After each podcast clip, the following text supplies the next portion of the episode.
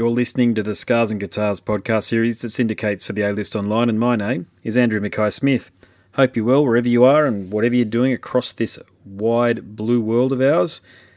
Now, the conversation you're about to tune into.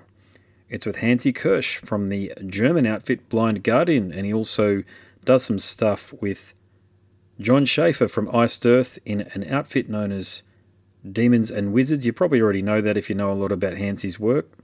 Both outfits are exceptional, but the reason for the conversation is to promote Blind Guardian's upcoming orchestral release. It'll be out on the 8th of November 2019 and it's called Legacy of the Dark Lands. Now, before we get to the conversation, I'll let you know at about the halfway mark or thereabouts, sometime in the middle there. Hansi had to uh, attend to other matters, and then we pick up the conversation more or less where we left off. So, if you're wondering what the break is, that's what it is. So, here he is, Hansi Kürsch. I was about to call you. How are you? I'm good, mate. I'm good. Yeah, it's good to finally chat to you. I've got to say, I've been a long time admirer of the work that you've been doing. Yep. You know, so uh, yeah, I just got the message before. I don't know what was going on actually. I actually I just got off the uh, Skype call with Michael Gira from Swans, if you can believe it. I never thought I'd talk to him, but that's who I was talking to. And now I'm talking to you. It's it's a, a really good night for interviews. I've got to say. yeah, yeah, sometimes things go the right direction. I like that as well. Yes, indeed, mate. So, how's the uh, how are the phone calls with the Australian media types been treating you? Have we been treating you well? Uh, I've been treated very well, very nicely. Um, very understandable people, um, people who caught the uh, spirit of the album, which is always appreciated, yeah. and they were not complaining about me, so all good. well, look, let me tell you, okay, in an era when all of the idiots and casual rock and metal fans worship at the altar of Metallica and yet another failed attempt to blend heavy metal with an orchestra. I don't know why those guys keep at it because they fail at it.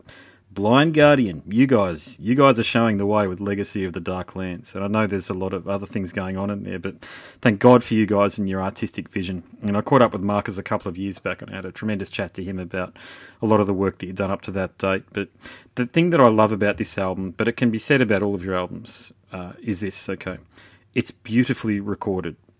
It's a real triumph. So I really must offer yourself, Marcus, and the other band members a congratulations on a, on a remarkable accomplishment, specifically with this album. But after all, of, I've said all of that, and of course my own opinion there, and that's my I own that opinion about Metallica. I just feel that way these days. But you know, you guys must feel as though this album really caps off what has been an extraordinary career so far for Blind Guardian. Thank you very much. Um, we we have a mission. this is how we feel, and that is, you know, spreading our music in in the way we're loving it. I mean, we're very passionate when it comes to songwriting, and I'm sometimes surprised that people do not feel the difference in in the way, as you said, we caught stuff hmm. and pay attention to it. We we don't hand in everything, anything to our record company before we are not 100%ly convinced with it. And what is not in our genes at all is to play the safety card. Mm-hmm. We've never done that. Yes, of course, we have patterns, we have a so- certain way of approach to things, but our main agenda whenever we come up with a new album um, is to spread something which might not have been there before and you know be it to the liking of people or not mm. by that uh, we have uh, widened our universe a lot not only um, as persons but also for the band in general so our music speaks so many different languages I have an understanding that not everything might be to the liking of you know you know an old school Blind Guardian fan, for instance. Yeah who started with Battalions of Fear. But um, if if you really look into it, you even if you may not like every direction we have taken, people should at least realize and admit that they they get new stuff. I mean, uh, it it is not like we come up with something we have done like two years or four years or 10 years ago just to make people happy. Mm. We really confront them with what music is about, you know, uh, expressing emotions and uh, dealing with the spirit of the time. Of course, I mean this orchestral album took 22 years to to be finally yeah. ready for the world, but mm-hmm. there is a reason for it. There there were really so many little links which needed to be connected, and um, there's no chance in just you know releasing it because there is a need of a release. And you know i may need money or we have spent too much money already which obviously is the case with that project. Uh, but this is not our agenda and uh, we stick to that. I'm so glad you said that you know, you mentioned that it took 22 years because uh, I'm going to do it again. I'm going to mention Metallica. I think a lot of their stuff is a thought bubble that they, and, and because they're on such a rigorous schedule and they're basically corporation Metallica these days, they do things and it's rushed. And I hear that. This isn't Legacy of the Dark Lands. You can hear that it's taken 22 years as a vision to complete. Now, of course, it didn't take that long to record, but I can hear the intent that's there. You know, when I talk about be- being beautifully recorded, that's what that's what I'm really referring to. And I think mm-hmm. what you guys do is all of your releases are landmarks. They're not even moments in time with Blind Guardian. They're landmarks that, that fans can hold and cherish and get the vinyl edition and then the digital edition and maybe the t-shirt. You know what I mean? They can actually invest in you guys and it pays off. It really pays off. And because there's so much going on with your music, you feel like as though um, you really just, as a listener, I tell you how I feel is I'm just really grateful that you guys are doing what you do because you really are a leading light in that respect. I, I hope you've been given that feedback from, from other people before because I think it's a really important point. And it's an important point why we as fans want you guys to continue to craft music the way you do. Well, I'm always honored if I hear something like this. Um, I know that we have very dedicated people listening to us, and hmm. um, there there is a meaning not only for us to what we have done. There is a meaning to such people. I mean, it's some for some of them. It's you know how do you? It's an intensifying uh, tool to cherish and appreciate life, for example, or go through yeah, exactly. Yeah. To, go through a different, a difficult uh, period in time, hmm. and uh, I'm, I'm, I mean, that's what music is for in general. But um, I have heard that a couple of times with regard to Blind Guardian, and of yeah. course, I'm, I'm always honored, and this moves me. What I also like is that um, there are many ways to not only interpret the the lyrics, but also the music. And if you really go in, dig into the world of Blind Guardian, um, there is an endless amount of ways to approach to the songs and to understand the songs. And you know that is the difficult thing as an artist if doing interviews to explain too much what things are about. I I rather like to hear what people feel and you know how they relate to it because as a listener, this is how I grew up with music. I did not really want to know what the message of the song was or what the intention of the artist has been. I was more interested in myself, you know, what the music did to me. And I believe Blind Guardian also is a very good tool for that. Mm. Yep, yep, beautifully put, you know, and you know, the, just talking about the album again. So the, the spoken word narrative, I wasn't prepared for that actually when it came on. I was I didn't read a lot of the uh, the bio that accompanied it with Nuclear Blast and had it on, and then there was all these words, and, and it was really nice to listen to. It's the sort of thing that, again, gosh, I, I was speaking to Michael Gira about this, but it was the sort of thing that I could put on with, for my daughter.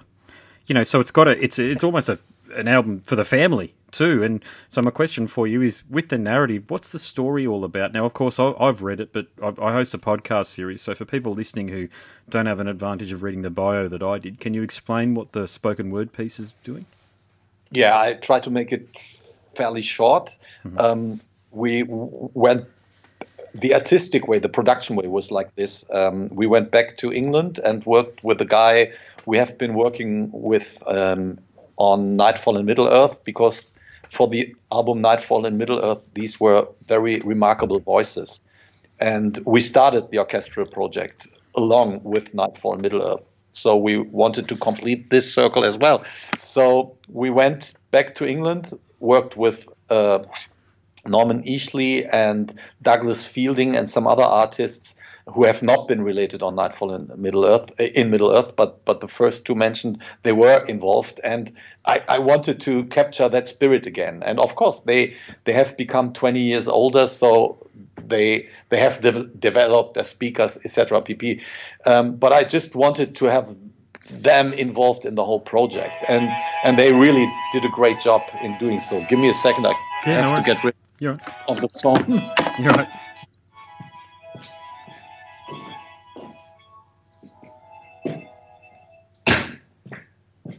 So, sorry, that was no, that's all right. Uh, no one thing um, we we just wanted to to have accomplished. You know, another link to Nightfall in Middle Earth.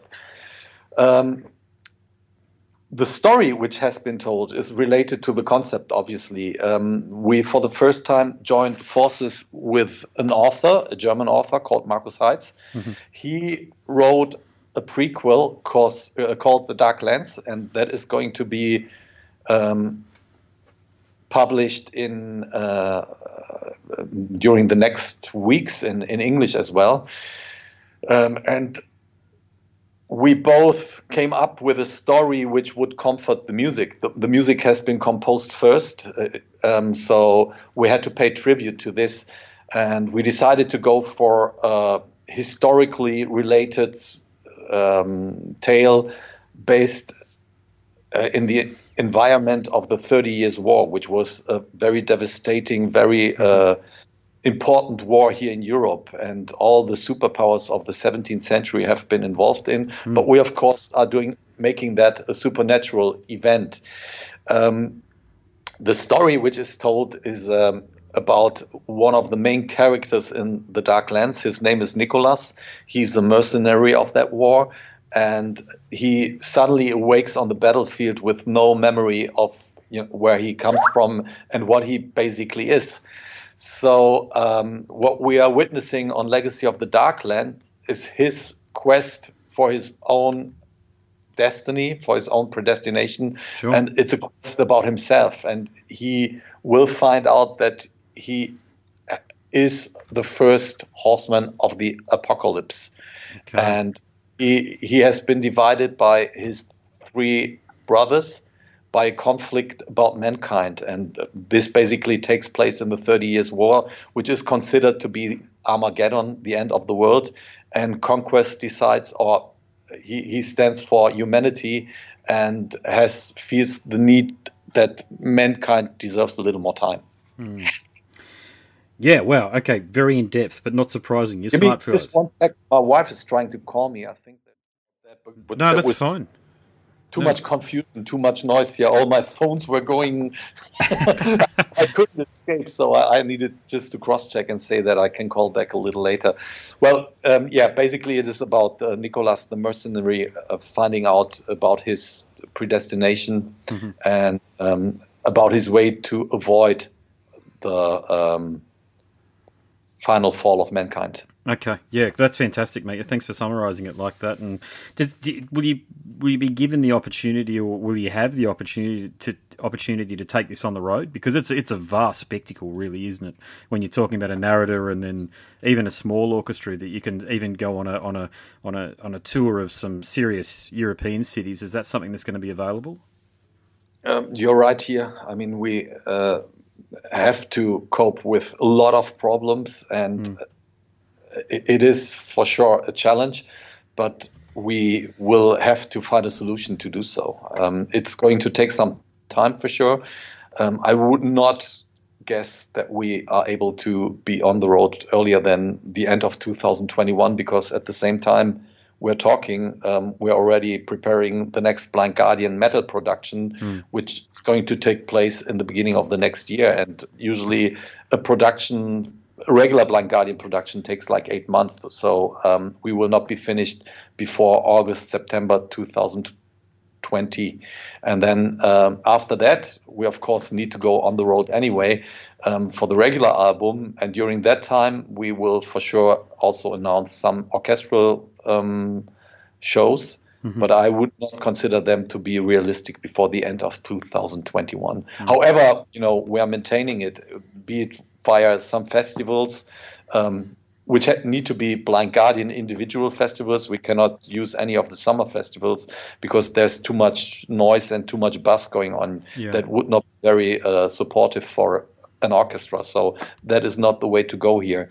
Um, but either, you know, going into big venues and making it a once in your lifetime experience or spreading it through some smaller uh, orchestra venues all over the planet. That is something we need to discuss. The second option basically is the more time intensive and maybe the more expensive one, um, if you like, look at it. Mm-hmm. But for the for the uh, project itself and you know its origin, you know, being an orchestral project, the concert halls, the classical concert halls most probably will have the bigger impact. And uh, right at the moment, I'm tending into that direction. But from the performance standpoint of the musicians like like me, you know, I yep. need some additional vocalists to do that. Oh, for sure. Um, yeah. That might be even more difficult because we're talking about a 80 person orchestra, and usually that fits all the orchestral orchestra venue stages already. So where to place us is one of the the things I'm really concerned about at the moment. But uh, we're working on it on it, and it's going to happen. Hmm. See if you can get to the Sydney Opera House as well, because I know Opeth came down here and they didn't play with an orchestra; they just did a gig there. But this is something that I think, yeah, would go down really well there, and I'd travel for that. That's one thing I'd go down to Sydney for, actually. Yeah, but I, I mean, if we're talking about classical places like this, you know, which would be a blast to do so, of course. Hmm. Can you imagine the expenses? Oh. Yeah, I know. Oh, look, fans like me would be prepared to spend like four hundred dollars on a ticket, to be honest with you. And I know people aren't always that invested, but but I would be. I mean, it's a spectacle. It's if it's a one gig you go to a year that you pay for, it's worth it. You know? That is true. I you know I heard about people paying four hundred dollars and going to a Kiss concert or Rolling Stones. Yep, absolutely. So, uh, yeah, and you know if if something goes along with it, like you know meet and greets and I don't know a T-shirt and a dinner, whatever, then I understand. But but just for a, a regular festival show, I think that's a lot of money. Yeah, there's no point turning millionaires into billionaires. I like to say, you know, at that level, you know, these guys. I mean, your music is is life affirming, though, as we've already discussed, and you know, you're really adding something. I mean, I'm not, I don't have anything against the guys in Kiss at all, but you know, I think we all know why they're playing music in 2019 and uh, it's not about artistic credibility. I'll just leave it there. you know? um, but, but yeah, it's it's sometimes the best. You know, I've I've burnt my fingers, and you know, it's better to bite your tongue sometimes about a lot of the stuff which is going on. Yeah, indeed, and, and look, you, you are a very busy fellow. I mean, gosh, I've, there's about four or five things there that you've mentioned going on, but another thing is the Demons and Wizards reissues with John Jon Schaffer. So, yep. how's that been going for you? There's obviously a demand there for, for Demons and Wizards material, physical copy. there, there is a good demand. Uh, I'm, I'm very pleased, and so is Jon. uh, we decided, you know, we never really cancelled a third Demons and Wizard album. It was always in our mind in doing so, but mm. because of the activities of both bands, there never has been a spot to fit that in. So, like a little more than a year ago, we spoke about a, a realistic term of of doing that third album, and the, at that point, I thought I would be ready with Blind Guardian singing far sooner than I uh, finally was. Um, and so I said, well, from this moment on, I can, you know, keep my focus on Demons and Wizards, and I have some off time before the album is going to release. Blah blah blah. That all didn't happen. You know, we we worked on the orchestral stuff until the very last moment, but I could not get rid of my uh, Demons and Wizards obligation anymore. so um, Jon and I, at the same time, started writing songs, and uh, we agreed on on doing the summer festivals and the North American tour, which we just finished. Mm-hmm and by surprise, everything turned out extremely well. Uh, you know, I, I, don't know how and when and why, but uh, I survived, and uh, the result is really stunning. The album um, is going to be finished during the next day. Okay. Uh, next week, we um, have finished most of the mixing uh, in Florida when, while I was there during the North American tour. Mm-hmm. We're now doing the mastering, and um, the album is going to be released either in February or March of the next year.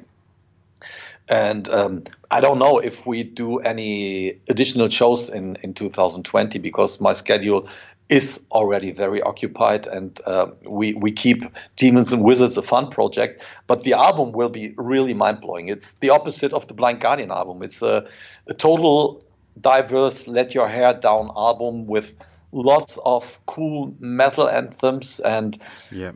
very, very nice, very individual approaches to the music. I mean, it's like from alternative rock to to classic rock to really dark, brutal metal stuff. Everything is on there, and I believe people are going to like that a lot. Yeah. Look, don't tell Jon I said this, but I much prefer when he works with you than he works with the other vocalists, to be honest with you. I think he's just shines when he works with you. His, uh, his riffs just seem to work in beautifully in tandem with your vocal.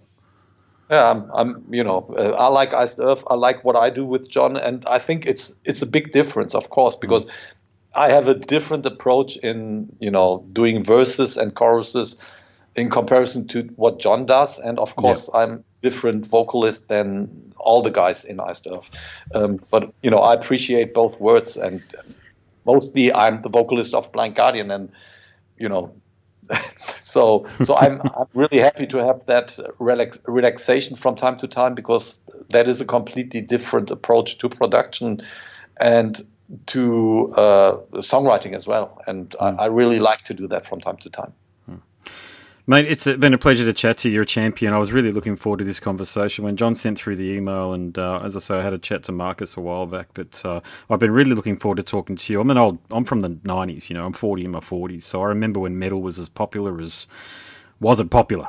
you know what I mean? It was just yeah, something yeah. that was so distasteful. But you guys were a real leading light through the 90s and then the Demons and Wizards thing through the early 2000s. And I really admire the work that you've done, mate, personally, and your, your commitment to fans, too, I must say you know, uh, so congratulations on a stellar career, mate. And I'd love to catch up with you guys when you come down here, whenever that might be. Uh, we will come down, and uh, you might be surprised. Maybe it's with Demons and Wizards before Blind Guardian. uh, we, we, catch up then, and Sydney is a nice city to be in. You know, it's not only. Uh, I mean, there are so many nice cities in Australia. It's really an amazing place to be. Come to Brisbane, yeah. I'm in Brisbane or near Brisbane. Brisbane. I've never been there. I've heard a lot, but uh, yeah, it's it's quite difficult to get there for us. Subtropical, yeah. It's a very different to Sydney, I suppose, in that it's a bit smaller than uh, Sydney. But uh, you know, we have there's a, a hardcore heavy metal and classic rock denizens here in uh, in Queensland, mate. That's a state I'm in. You know, we, we you know go to Crowbar or any of the small bars that are around that the band's playing. Not a, not a whole heap of people here get into it. You know how it is with heavy metal in Australia, mate. Yeah. But uh, but mate, the people that, that are they're like me, man. We're diehards. So man, I can't wait to see you guys finally live. I haven't watched you guys live yet. So e- either Demons and Wizards or Blind Guardian, I really look forward to that day. And we should make that uh, real uh, uh a real thing one day. And uh, it was nice talking to you. Thank you very much, mate. All the best with everything.